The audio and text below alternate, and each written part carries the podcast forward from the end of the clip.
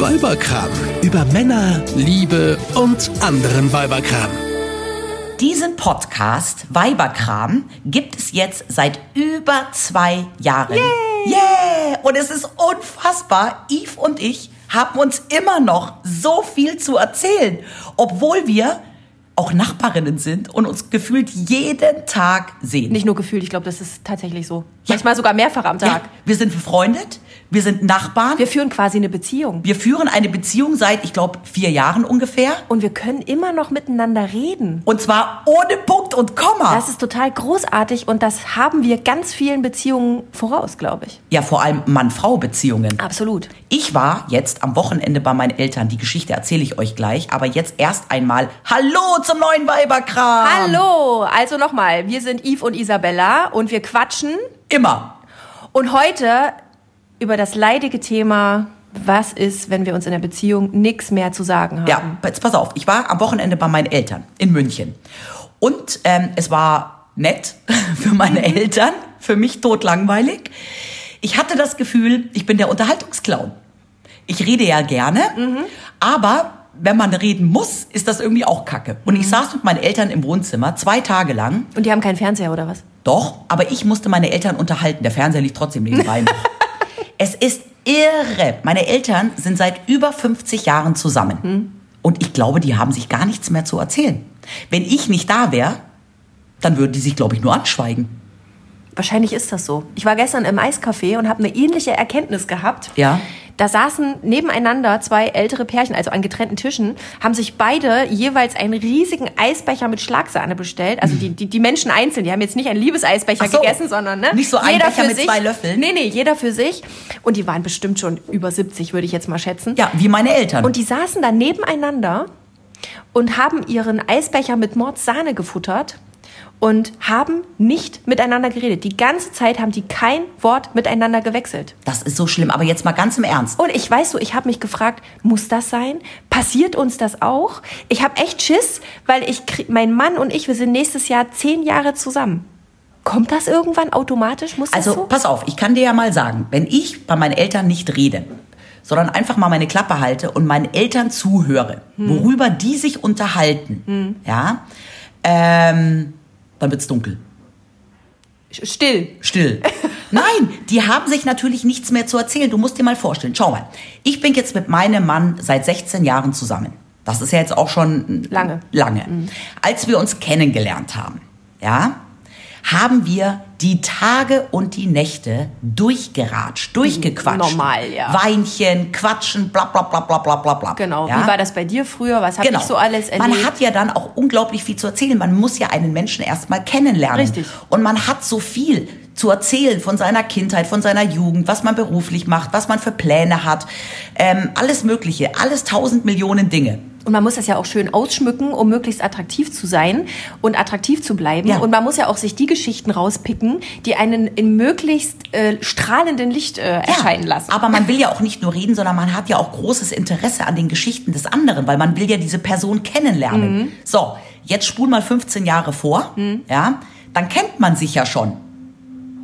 Wenn ich meinem Mann jetzt mal eine Geschichte von früher erzählen will, passiert meistens, dass er mich nach dem ersten Satz bremst und sagt, ach, das war doch damals, als ihr da in, in Saint-Tropez wart, oder? Und ich denke mir, ach scheiße, das habe ich ihm auch schon mal erzählt. Weißt du, irgendwann gehen die Geschichten aus. Ja. Weil irgendwann, nach so vielen Jahren, hat man sich ja auch gefühlt alles schon erzählt. Aber es kommen ja neue Geschichten dazu. Du machst du verbringst dir die 15 Jahre dann nicht im Bett. das stimmt, aber die meiste Zeit ja auch irgendwie zusammen. Ja. Das ist jetzt wieder das Beispiel bei alten Leuten. Ja. So, meine Eltern sind beide Rentner. Die verbringen 24 Stunden zusammen, Ja. jeden Tag. Es Ja. sei denn, mein Vater geht mal schnell alleine einkaufen oder er trifft sich alle zwei Wochen mit Kumpels zum Backgammon spielen. Mhm. Ja. Aber ansonsten erleben die ja alles, was sie erleben, gemeinsam. Und dann hast du natürlich dem anderen auch nicht mehr viel über deinen Tag zu erzählen, weil du den Tag ja immer zusammen verbringst. Meine Eltern unterhalten sich dann über Dinge wie, was essen wir denn heute Abend?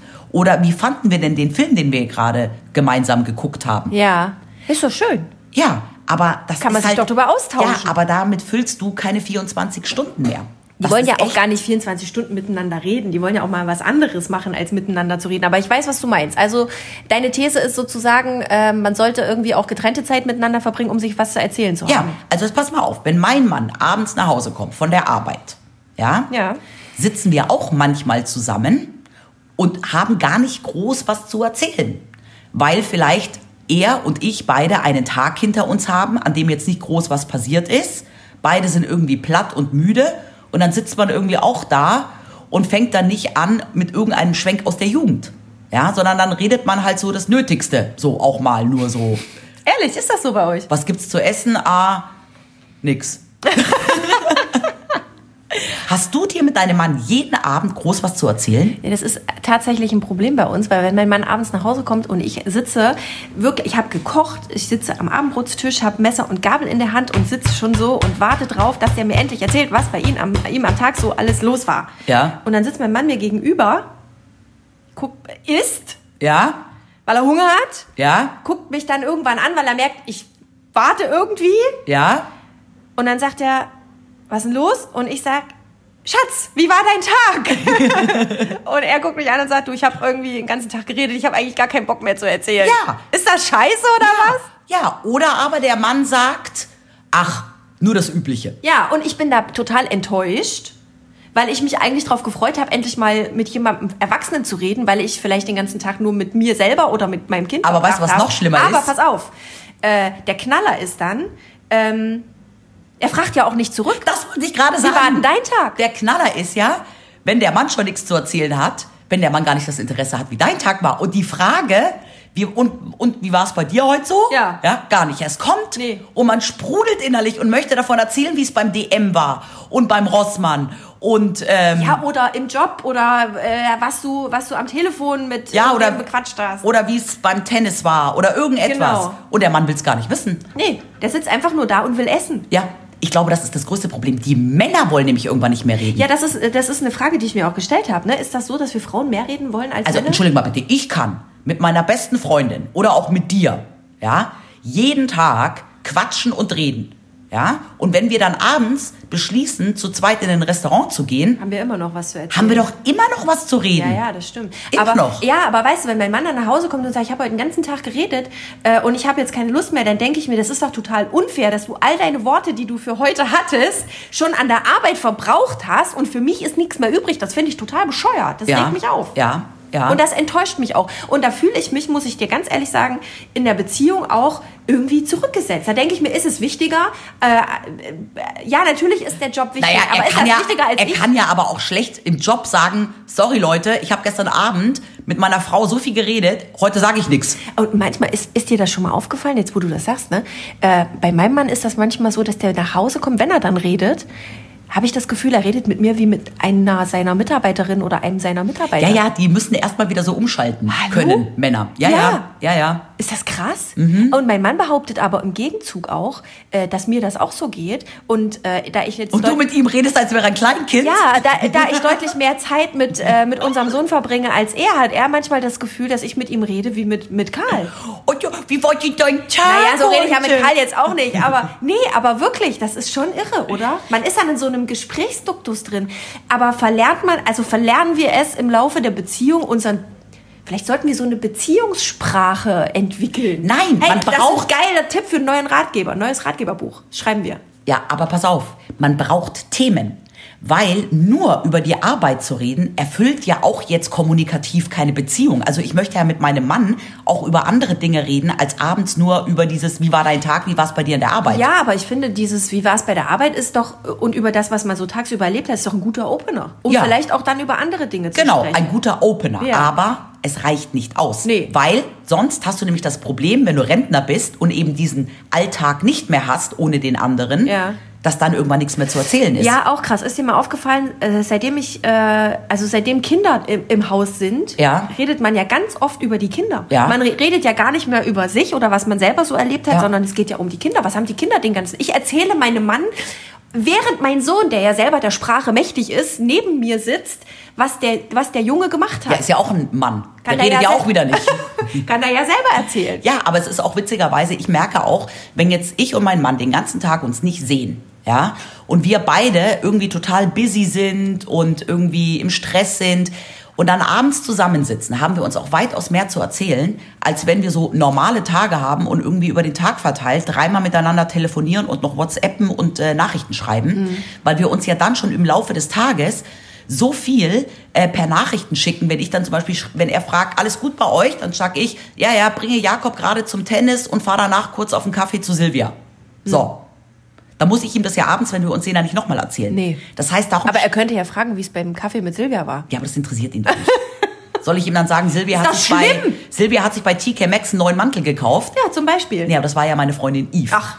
Nein, aber ähm, nein, aber darum glaube ich, ist es gar nicht so schlecht, wenn man mal so den ganzen Tag über äh, die Kommunikation runterfährt. Dann hat man sich einfach abends wieder mehr zu erzählen. Echt findest du? Ich finde das gerade schön, wenn man es als Paar immer noch nach vielen Jahren schafft, irgendwie auch tagsüber immer so ein bisschen Draht zueinander zu haben. Und wenn ich das Bedürfnis habe, meinem Mann was zu erzählen, dann habe ich das Bedürfnis jetzt, ja. wo es mir passiert ist. Also keine Ahnung, ich stand letztens im Stau, hinter mir hat irgendeine wild gewordene Tante, obwohl es vor mir echt überhaupt nicht weiterging, angefangen zu hupen. Ich dachte erst, das ist ein Irrtum. Ähm, dann überholte die mich im Stau, um sich vor mir wieder in den Stau einzureihen äh, und zeigte mir im Vorbeifahren auch noch einen Vogel. Und ich dachte, das muss ich jetzt meinem Mann erzählen, das kann doch jetzt nicht wirklich wahr sein.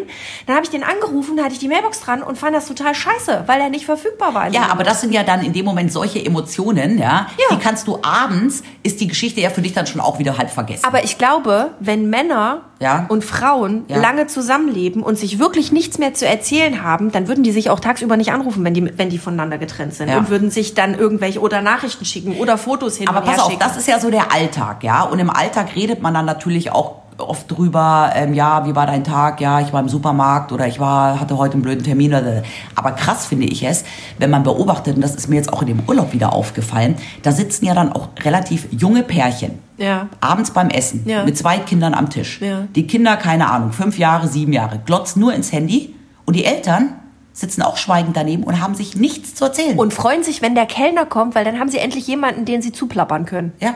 Ist doch krass, oder? Ist Oder mir auch aufgefallen. Und im Urlaub ist es ganz extrem, finde ich. Im Urlaub äh, ist es Ja. ganz extrem, äh, dass, die, dass die Leute dann merken, wir haben uns eigentlich überhaupt nichts mehr Das Verrückte sagen. war ja, wir waren ja dieses Jahr in so einem Robinson-Club zum ersten Mal. Mhm. Und da gibt es ja in den Restaurants kaum Vierertische. Das sind ja alles immer so Achtertische Mhm. oder Zehnertische. Das machen die ganz bewusst, damit sich Leute untereinander kennenlernen. Und ich weiß es von meinen Eltern früher immer, die fanden es total spannend, im Urlaub Leute kennenzulernen im Hotel, Ja. mit denen sie sich dann abends unterhalten konnten. Ja. Ist, was, was mir an der Stelle aufgefallen ist, Ha? ganz komisch, ähm, dass, und das geht mir selber so, dass du dann dich mit fremden Leuten über Dinge unterhältst ähm, und über Dinge, die dein Partner gar nicht von dir weiß. Weil du sagtest, man hat sich ja dann irgendwann Ja. alles erzählt. Ja. So eine aktuelle Meinung über irgendein Ja. Thema. Hast du dich halt mit deinem Partner über, über irgendwie noch nie drüber unterhalten? Und er guckt, mein Mann guckt mich dann immer an und sagt, ach, das ist ja interessant. Dass du das so siehst. Dass du das, ja, also da haben wir aber noch nicht drüber gesprochen. Man glaubt ja immer nur, man weiß alles vom anderen. Man hört nur irgendwann einfach auf, da miteinander zu reden. Also, jetzt lass uns mal zusammenfassen. Das gibt es ja ganz oft in ganz vielen Beziehungen. Ja? das haben, ist übrigens Trennungsgrund Nummer eins. Das, äh, Dass die Leute nichts mehr miteinander Ja. zu reden haben. Also jetzt pass auf, es gibt ja ganz oft Pärchen, die sich einfach nichts mehr zu sagen haben. Mhm. Sei es, ob sie zwei Jahre zusammen sind oder 20 Jahre zusammen sind. Mhm. Das ist eigentlich ein ganz guter Punkt. Man könnte sich ja eigentlich immer auch mal so ein bisschen über aktuelle Themen austauschen. Jetzt ist nur das Problem, dass viele Leute ganz unterschiedliche Meinungen haben, beziehungsweise Mhm. Interessen haben. Ja? Und wenn jetzt der eine sagt, ähm, also ich finde ja, keine Ahnung, ähm, ist heutzutage echt ein Drama, ähm, wie, keine Ahnung, ähm, das Schulsystem ist. Ja. Dann schaut der andere an und sagt, äh, das- keine Ahnung, habe ich keine Meinung zu. Das heißt, man muss sich ja eigentlich gemeinsame Interessen suchen. Ja. Aber man sagt ja auch, Gegensätze ziehen sich an. Also am Anfang ist es ja vielleicht spannend, jemanden zu haben, der nicht die gleichen Interessen hat. In der Tat ist es aber, glaube ich, schon sinnvoll, wenn man gemeinsame Themen hat, oder? Weil man dann Ja, ja, tatsächlich klar. nichts mehr zu Ja, erzählen klar. hat. Und wenn man sich einfach über den Sex unterhält, den man hatte. Ach nee, darüber reden wir nicht. Den machen wir einfach. Nein, aber es gibt ja Pärchen, die haben sich wirklich nichts mehr zu sagen. Ja, aber Worüber sollen die denn reden? Ja, aber ich meine, guck mal, wenn du so viel Zeit miteinander schon verbracht hast, du hast immer gemeinsame Themen. Und ganz ehrlich, man kann sich doch auch mal überwinden und kann doch mal für seinen Partner sich für ein Thema interessieren, das man vielleicht bisher noch gar nicht auf dem Schirm hatte und da vielleicht was entdeckt, was, äh, was einem vielleicht selber Spaß macht. Ja. Also mein Mann will seit Jahren mir beibringen, dass ich doch Tennis spielen soll, weil er so gerne Tennis spielt. Mhm.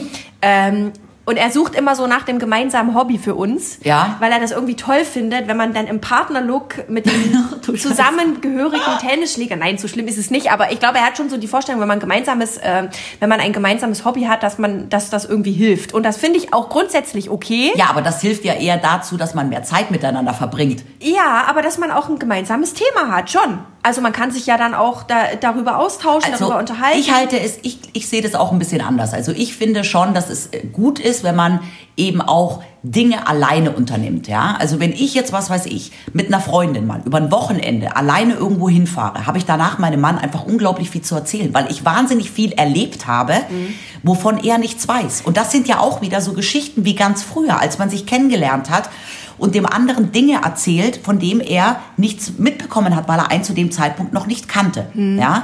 Auch wenn ich jetzt, was weiß ich, ähm, alleine aufs Oktoberfest gehe, kann ich meinem Mann danach erzählen, wie es war. Wenn wir zusammen gehen, ja, dann haben wir ja auch wieder nichts zu erzählen darüber. Ja, verstehst du, was ich meine? ich verstehe, was du Und- meinst, ich sehe das aber anders.